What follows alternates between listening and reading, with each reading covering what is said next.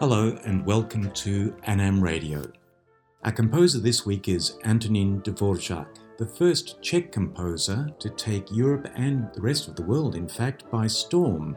The year is 1878. Now, Antonin Dvorak's road to success was long and hard, but two factors helped him persevere. The first was a stipend from the Austrian government to support impoverished artists, Bohemia then being part of the Habsburg Empire.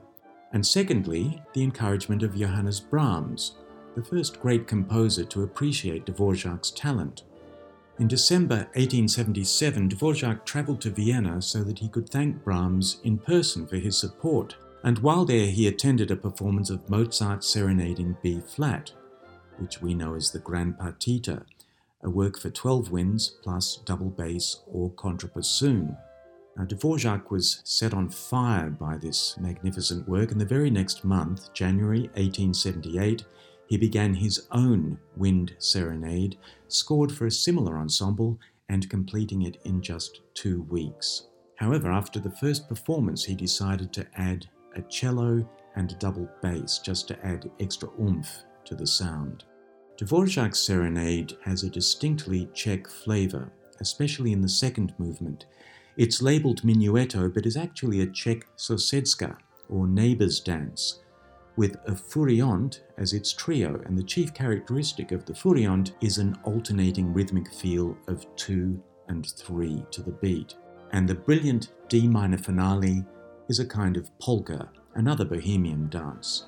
The serenade was published the following year, and Brahms was one of the first to receive a copy. He wrote to his friend, the violinist Joseph Joachim, Take a look at Dvorak's Serenade for wind instruments. I hope you'll enjoy it as much as I do. It would be difficult to discover a finer, more refreshing impression of really abundant and charming creative talent. Have it played to you. I feel sure the players will enjoy doing it. We talked to oboist Noah Rudd about Dvorak's Serenade for Winds.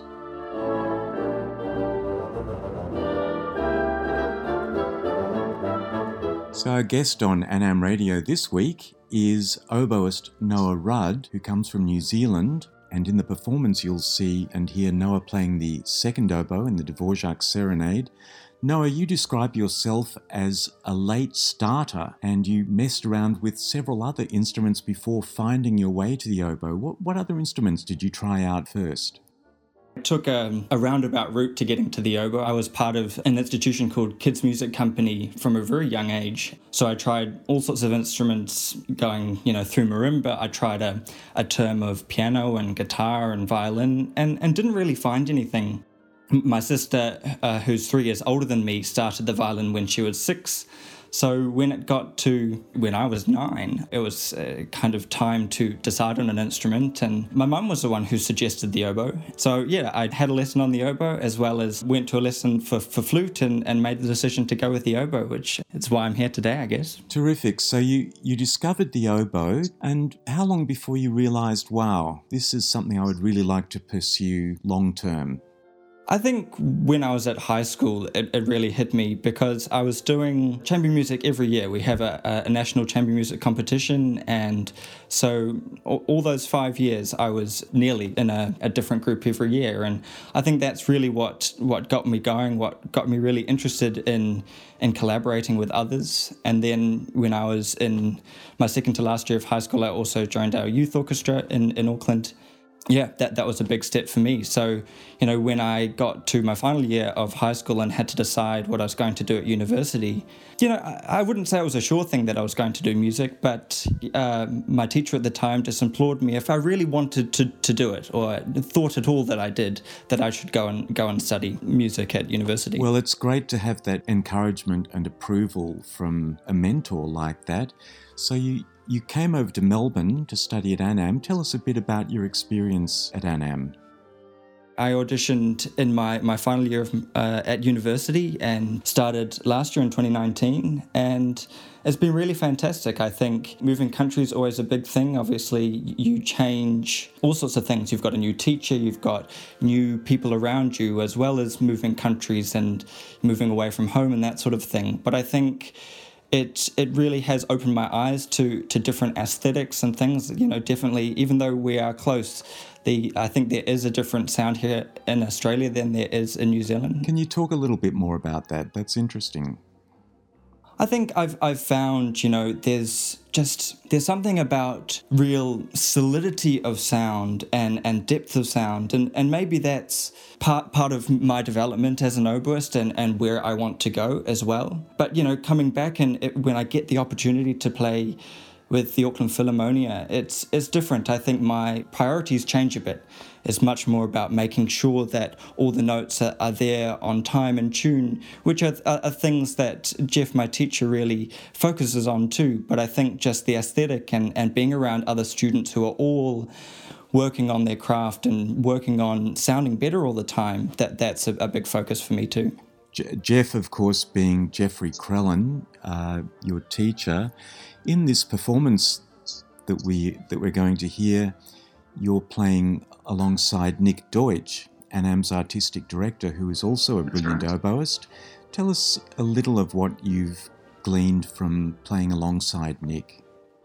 Oh, it, it was a fantastic opportunity. You know, he's uh, a really world class oboist, and I think there's so much that you can take just from from playing with these people. You know, the the physicality of how they play, uh, their sound, and and all of those sorts of things. I mean, he's got a very sweet dolce sound, and in order to play second oboe against that, you have to really blend in and and find a sound to match that.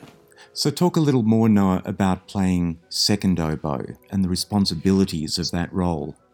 The first oboe gets a lot of the solos, obviously, and, and as the second oboe, most of the time you are really playing with the rest of the ensemble, and that means you've got ears on well both sides of your head. Uh, one way to the, the oboist and one way to the rest of the ensemble. But I think we, we, are lucky in this piece, we get a couple of little moments as second oboe to come out of the texture. And I think it comes from this kind of interesting thing that Dvorak does in giving prominence to the second oboe in the lower register. So when the you know the thematic material is is lower, um, that that's when I get to play it on second oboe. And this is really relevant to his orchestral writing as well. You know, it's quite notorious for a few excerpts, including his cello concerto, as well as I think it's the, the Seventh Symphony, um, the lovely second movement. It's, um, yeah, such a, a, fascinating thing, and one has to wonder what the second oboist did to Dvorak to, to earn that. So, Noah, this work um, is very closely linked to Mozart's Grand Partita, which Dvorak heard shortly before writing his own serenade. Talk about the connection between the two works.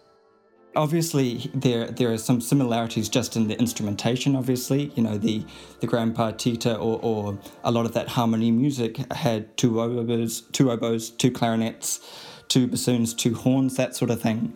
And this serenade adds as another horn, so there are three horns, as well as cello and double bass. And I think he's really just trying to reinforce those those bass elements, I guess. And the third movement, particularly uh, Andante con moto, I think is very much inspired by the third movement of the Grand Partita, in the, the melodies, I guess, and, and how it gets carried around uh, the principal instruments, but also just this real rhythmic underpinning, which is really interesting to look at the, the similarities between between those two movements. Yes, I, I really loved those syncopated chords in the horns in that movement, which just give it a sort of throbbing heartbeat. I think it's the movement which also asks the most of the two string players, the double bass and the cello who otherwise don't have much of a solo voice in the serenade. It is very interesting, and, and from, from what I understand, is that uh, originally those string instruments weren't there and he added them in afterwards. And so it would be really interesting to know what it sounded like without those instruments, you know, because as you say, for the rest of the piece, it's much more uh, just reinforcing the, the bass line. I think we'd very much miss them if they weren't there. And I think as as a wind player, it's it gives something else to to play with string players as well. It's um, you know they they approach music and and even the sound aesthetic is is a bit different. Well, I really enjoyed your performance, and thanks for talking to us, Noah. No problem. Thank you for having me.